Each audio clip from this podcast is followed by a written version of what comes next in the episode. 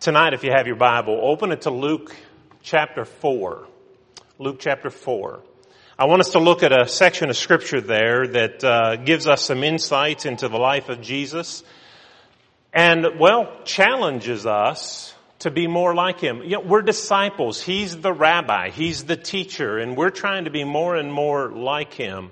And the only way we can do that is get to know who he was and get to know what he did and and then I can model my life uh, more closely to what he was and who he was. In Luke chapter four, uh, th- there's a really interesting story that I, I think that uh, has some practical lessons that we can glean from. Uh, I, I, don't want to read the entire chapter, but I want to give you a preview of what takes place in this section.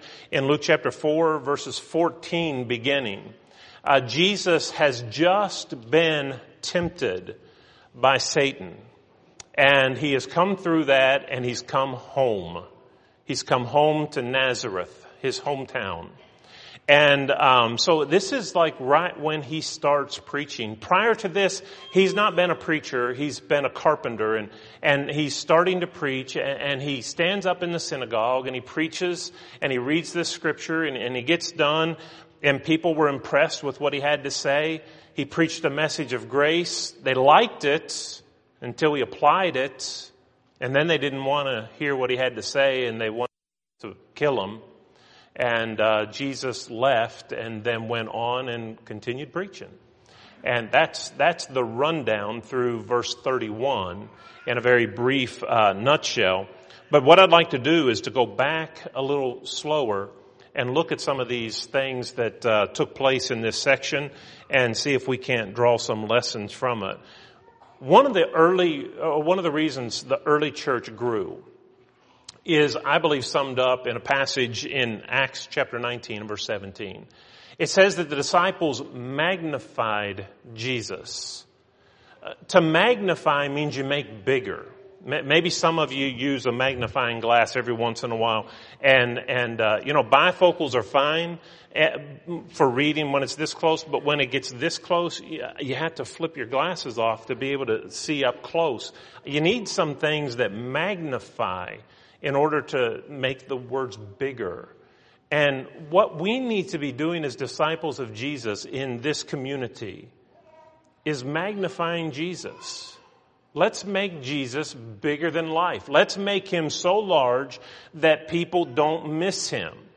Um, and, and, we don't do that through, you know, novelty things and, and through little cute things. We, we do that through what Justin was talking about this morning. We, we live out his lordship in our daily life. We, we teach what he's taught and, and we live what he taught. And, and that magnifies Jesus.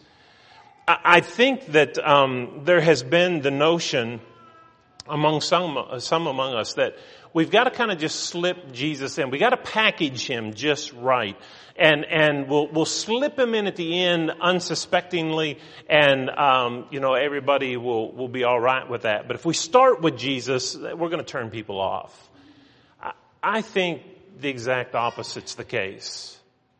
I'm, I'm not criticizing anybody's job. I, I know that this is what, what it is and, and people are trained to do certain things. But I, Kim and I had a couple come to us one time and they said, um, we really need to talk to you about something.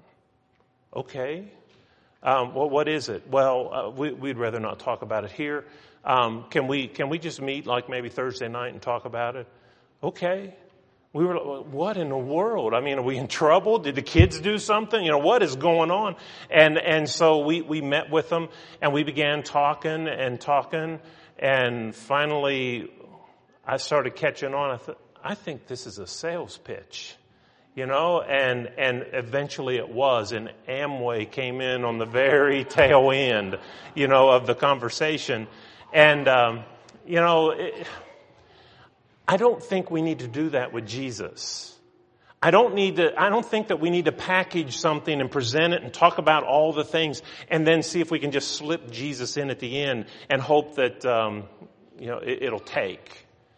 I think Jesus is front center in our preaching. It's who we are as disciples. He's our master. And, and I'm not uh, embarrassed or ashamed of and, and trying to pull one over on anybody. I want them to know this is who we serve. He's my Lord and Savior. And so tonight I want us to look at, I, I want Jesus to take center stage. Let's look at his life. And let's see what he us, challenges us to do in this uh, section of scripture. In Luke chapter 4 and verse 16, I'd like for you to read with me verse 15 and 16. Jesus had just returned uh, to Galilee, verse 14, and he, he had gone through all the surrounding region, region. He had just come out of that temptation in the wilderness by the devil. And it says he taught in their synagogues, being glorified by all. So he came to Nazareth where he had been brought up. And as his custom was, he went into the synagogue on the Sabbath day and stood up to read. Here's the first point I want you to see. Jesus went to synagogue. Um, we, we use that phrase. I mean, synagogue means the, the word means assembly. Um, it, it's not really the place. It's kind of like we use the word church today. Church means called out the people, but we refer to buildings as the church. You know, we got to go to church at six. Well, you know, it's the place, but it's the, the, it's really the people. And Jesus went to synagogue. He went to that assembly of people. And notice what it says. As it was his custom meeting together with God's people was a custom to Jesus. It wasn't a hit and miss thing. It wasn't something that he did every once in a while or, you know, whenever he got the notion or if somebody twisted his arm or, or some of the rabbis got on his case and he felt like he needed to go. It was his custom. I would suggest to you that you would do well to make that your custom too. Um, not synagogue in the Jewish sense of the word, but meeting place, the, the people. It, this should be our custom, gathering together like we are tonight. Uh, getting together with God's people, opening His Word, and seeing what Jesus is calling us to do and to be. That, that needs to become our custom. Jesus, you know, uh, we know the verse, Hebrews 10, 24 and 25. 25 says, not forsaking the assembling of ourselves together, and usually we say it while we're karate chopping, you know, our, our palm. Not forsaking the assembly of ourselves together as the manner of some is, but exhorting one another and so much the more as you see the day approaching. That passage tells us don't forsake the assembling of the saints. That's not just a command. It's not an arbitrary command to make people jump through hoops. I just gotta have them do something, so I'll just make up these commands and, and see how willing they're to do or how willing they are to do what I tell them to do. Okay, meet together. Let's see. Let's see who'll do it. That's not what that's about. Now, God can be arbitrary if He wants to, but this isn't arbitrary. He tells us why in verse 24 that we're to provoke one another to love and to good works. When we come together, we come together to strengthen each other and, and we're encouraged by one another. And I learn of good things that happen in your life and, and you can help pick me up when things don't go so well in my life. And, and it's that mutual edification that God doesn't want us to miss out on. Jesus didn't want to miss out on it. And so as a Jew, and by the way, you won't read anywhere in Old Testament scriptures where they were commanded to, on every Sabbath day, to assemble together. They were commanded to have a few holy convocations, but this was by choice. I want to meet together with other people and read and study God's Word.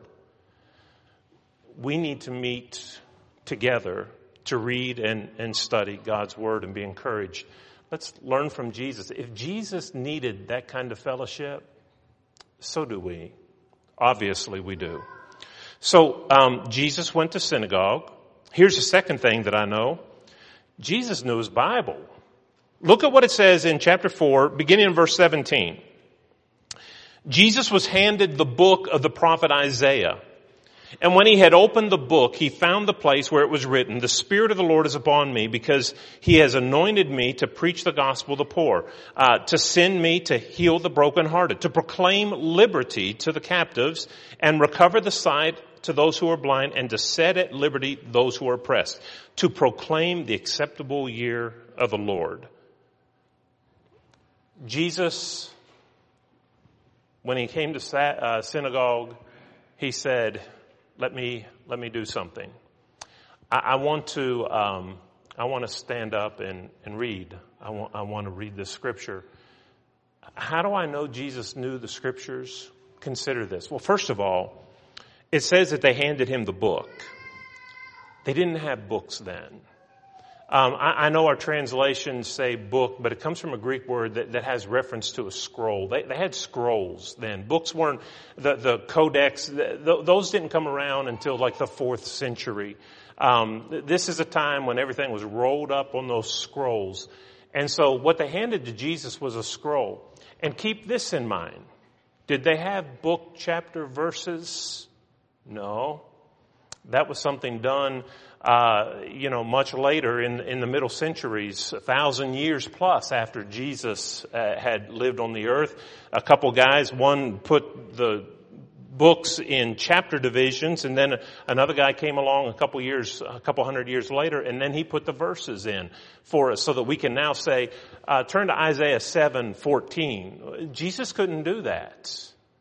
He just had a scroll with handwriting on it.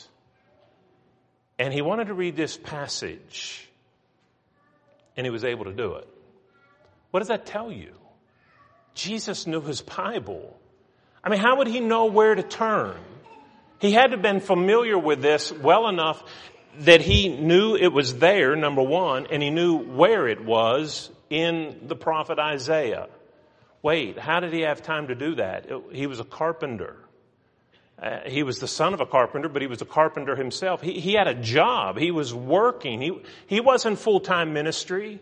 He didn't go to seminary or Bible college or anything. He, he was a carpenter by trade. And yet this man who worked hard all day and came home like everybody else does, he found time to learn the scriptures. Luke 2 and verse 52 says that Jesus grew it's not because, I mean, he was human. It's not, well, he was deity and he just knew where to turn. He grew in grace and in knowledge and in favor of, with God and man. Jesus grew. He was human. He learned like we learn. He knew the scriptures. The book of Isaiah, if you look in your Bibles, it has 66 chapters. It, it's called the mini Bibles, in fact. Uh, the first 39 chapters deal with Old Testament Israel, and the last 27 chapters deal with the messianic promises of, of the Messiah who would come. Isn't that interesting? Um, the Bible, the Old Testament has 39 books. The last 27 are New Testament, and so you know 66 chapters in all. That that's the book of Isaiah. But imagine having a scroll that contains 66 chapters. If, if you held your book of Isaiah up, just pages typed out, that's quite a few pages, 66 chapters. Imagine it handwritten and rolled up, and Jesus just unrolls it to that place where he wants to read, and he reads it, and then he sits down. The custom was in those days that they would come together at the synagogue and they would read uh, the scriptures. There, there would be a, a, prayer that would get them started. They would quote together the the passage from Deuteronomy: "The Lord our Lord, the Lord our God is one." Um, God, they they would quote that, and then somebody would read some scriptures, make some comments about them, sit down. They would have some more reading and so forth, and close with a prayer. Jesus got up and read, and I'm sure they were expecting him to comment now. All right, tell it like a sermon. All right, you just read the scriptures, now expound. Jesus got up and he read, and what did he do? He just went and sat down. And that brings us really to the third point. First one is that Jesus went to synagogue. He knew his Bible, even though he was a busy man. And the third thing is that he forced people to think. Look at what he said in John chapter, or Luke chapter 4 verse 20 and 21. He closed the book and he gave it back to the attendant and he sat down. And look, they were expecting more from him. And the eyes of all who were in the synagogue were fixed on him. He whetted their appetite. He teased them. He, he read this scripture that talked about a time when the Messiah, it was a messianic prophecy from the book of Isaiah, and, and a time when he would come. And like they're saying, all right, well, who is it? When is it? When's it going to happen? And he doesn't even say any, he just sits down and everybody is looking at him. And so when he has their attention, he simply says this, today, this scripture is fulfilled in your hearing. What? What's he saying? I can just hear people and I can see husbands and wives poking each other saying, What? Did he just say what I thought he said? Is he claiming to be the Messiah? Is that what I heard? He was making them think. Jesus did that often. He didn't just like force feed everybody. He spoke in parables over and over again. In fact, in Matthew chapter 13, when they asked, why do you speak in parables? He said, well, I'll tell you why so that some people will understand what I'm saying, and those who really aren't interested, they'll just say, well, that's a bunch of nonsense. And, and they won't. He, what he was saying is, you're going to have to work for it. You know, this will help you if you'll think about it, mull it over, and consider it. But if you're not willing to do that kind of thought and study and diligence, won't mean a thing to you. That's what Jesus did. Well, on one occasion, well, on many occasions, he did that very thing to the Pharisees and, you know, left them wondering, what, what was he saying? Was he talking about us? Hebrews chapter 11 and verse 6 says that faith, um, is, is, uh, something that we must have. And if we expect to go to heaven, we have to have faith. And that faith has to be a faith that, in which we seek God diligently. It's the person who diligently seeks God. That person will be rewarded with heaven. Jesus said, you got some work to do. I'm going to tell you something and I'm going to tell you today that scripture is fulfilled in your hearing. And you're going to have to try to figure out what I mean by that. What am I saying? Put two and two together and, and arrive at your conclusion. Jesus encouraged people to think. Jesus preached a message of grace. Look at what it says in chapter 4 and, and verse 22. So all bore witness to him and marveled at the gracious words which proceeded out of his mouth. And they said, Is this not Joseph's son? Where did he go to school? How did he learn to preach? He was a carpenter, the son of a carpenter. Man, this guy has said some gracious things. I, I, what was it that he said? He talked about it being the time of salvation. He talked about it being a time when the gospel would be given to the poor and that the brokenhearted would be healed and liberty would come to captives and the blind would receive sight and those who are oppressed would be liberated and it's the acceptable time of the Lord. They loved that message of grace until he made application. Because he goes on as they compliment him about, man, what a gracious sermon. Love it. Then Jesus said, well, let me tell you what that means. What I mean by grace is, you remember in the Old Testament, there were many wid- widows in Israel, and yet there was only one that um, was helped miraculously, and she was a Phoenician woman. She wasn't even of Israel. Oh, and do you remember all the lepers that existed at one time in Israel? Of all those lepers, there was only one that was healed, and you know what? He was Syrian. He wasn't even of Israel. You know what Jesus does? He preaches a message of grace and then points to people that they wanted to exclude. And he said, no, I'm talking about them. I'm talking about people who are outside of Israel, that God will be gracious to them. They liked his sermon before they knew his application. When he explained what he was saying, then they said, we gotta kill this guy. He's so far off base, he doesn't know what he's talking about. When they heard it, they rose up to thrust him out of the city and they led him to the bow, uh, brow of a hill on which their city was built, that they might throw him down off the cliff. They're gonna kill him because of his sermon that they liked until they understood what he was saying. That's a point that I think we need to be taken into consideration. We love the message of grace. We want grace preached. But when it is preached, do we ever have trouble with the application of it? Have you ever known anybody to draw their circle too tight? And they only want to include certain people that think exactly like them on certain issues. And might God's circle be a little bit bigger than what some have tried to do? I'm not suggesting we throw away with boundaries. God made boundaries. But I also know people have pulled those boundaries in so tight and so small and they're, well, if, if you do something a little bit different, they don't, they don't like that. Because they, they want it to be this, and the Lord says it's this. Jonah had a problem with God's grace. He was told to go preach to Nineveh, and I've heard sermons. In fact, I've said them myself, and I talked about why Jonah didn't want to go. He didn't want to go. I mean, it's like going to Iraq and, an American going to Iraq and preaching to Saddam Hussein at the time. You know, who wants to do that? You're going to get yourself killed.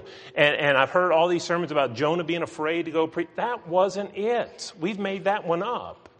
You know why Jonah didn't want to go to Nineveh to preach? It had nothing to do with being afraid. He tells us why in Luke or in Jonah chapter 4 and verse 2. He said, I'll tell you why I didn't want to go. I'll tell you why I got on that ship and went the other direction. Because I knew you were a gracious God and you would forgive them. That's why he didn't want to go. He had a problem with God's grace. He said, God, I know you're gracious and I don't like these folks and I don't want them to have your grace and so I'm going to try to run from my duty. Don't be Jonah. Don't fight with God's grace. God is gracious. He's brought liberty to the captives. He's come to set us free. Let him do that. And don't be stingy. And don't begrudge the, the reaches of God's grace. And then here's the fourth thing, or the fifth, final one. Jesus didn't give up after being praised, wow, what a preacher. Whoa, wait a second. What'd you just say? And they want to take, and they do, they drag them. You know, I, have had people come out and say some really mean things to me through the years, you know, at the door. Um, that could be a lesson in and of itself right there. I, I could tell you some of those. But anyway, I, have had people say a few things that weren't very nice. I've never had anybody drag me to the edge of a cliff and want to throw me off. But that's what they were doing to Jesus. And, and that would be enough to make you rethink what you're doing. Do, eh, am I cut out for this? Do I really want to do this? Is this what? Man, I, you know, I'm just the messenger and you, you're all on me. I don't like that. Well, no, it's not pleasant. But there's a job to be done. And when they took Jesus, and I don't know, I don't understand how this happened, because I know what it says. They took him to the cliff and they were going to throw him off, and it just says in verse 30 that he passed through the midst of them and went on his way. I wish I could have seen it. I don't know what that means. Uh, did did something miraculous happen? Did, you know, did he go invisible on them? You know, what what what what happened? I don't know. All I know is that they didn't throw him off and he just passed right through their midst and went on his way. But listen, he went on his way and what did he do? I quit. Is that the way? I mean, this is one of his first, he's, he's been a carpenter. He's just starting out his preaching ministry. And this is what they do to you when they hear a sermon they don't like. Here's what the text says, verse 31. He went down to Capernaum, a city of Galilee, and was teaching them on the Sabbaths. He was still going about what his custom was. Jesus went to synagogue on Saturday and he taught. And he continued to do it even when people didn't like what he had to say. The Bible tells us that we have a responsibility to preach the word, to be instant in season and out of season. Preach when people don't like what you're going to have to say. And, and that's not just for preachers, that's for you. You're going to stand up for the truth even when your friends don't. Are you going to be heard even when other people are talking and, and maybe dogging the truth? Uh, will you stand up in defense of it? That's what he calls us to. That's what Jesus did. And we need to have that same uh, kind of tenacity. Don't just quit preaching because things get hard. Don't quit teaching people because they don't want to hear it. Jesus didn't quit. And so, in this story, and that's, that's as far as I want to go with it, but in this text, I want to bring Jesus front center, and this is who he was. And this is what he did. And we should have no need to be embarrassed by Jesus. Let's put him out front because let's lift him up and magnify him before the world. And when we do, people will come to love him, those who love God. And, without magnifying him and talking about him and living as he calls us to live and trying to be his disciples, some people will never know who he was. They'll never know how good he was. They'll never, never know the risks that he took for our sake. They'll never know the sacrifices that he made. They'll never know how much he loves them. So let's be disciples of Jesus. Let's magnify Jesus before the world. Let's help others to see how good he was and let's be committed as disciples to walk in his footsteps, to have the courage to do the things that he did. Maybe you're here tonight and you're not yet a disciple of Christ. Maybe it's because I, I don't know. How do you do that? What's it, what's it mean? You just make a decision? What, what does that do? Well, here's what Jesus said. He commissioned his apostles in Matthew chapter 28 verses 19 and 20. He said, I want you to go into all the world and, and I want you to make disciples and here's how you do it. You baptize them and you teach them to observe all things whatsoever I've commanded you. That's how you become a disciple. If you want to be a disciple of Jesus and become more and more like Him, then do that. Be baptized tonight and, and obey whatever He calls you to do. That's what we're trying to do. We, we're not perfect. We make mistakes. But He was perfect and we're trying to model our life after him. If you're here tonight and you're not yet a disciple of Jesus, obey the gospel tonight. And if you are a child of God, a disciple of his, and you've fallen down and you haven't been what you ought to be and you want to do better, and you say, I want to do better tonight, starting tonight. I want to draw a line in the sand and today is the line of demarcation. I want to come home. We'll pray with you if you'll come as we stand together and sing lives.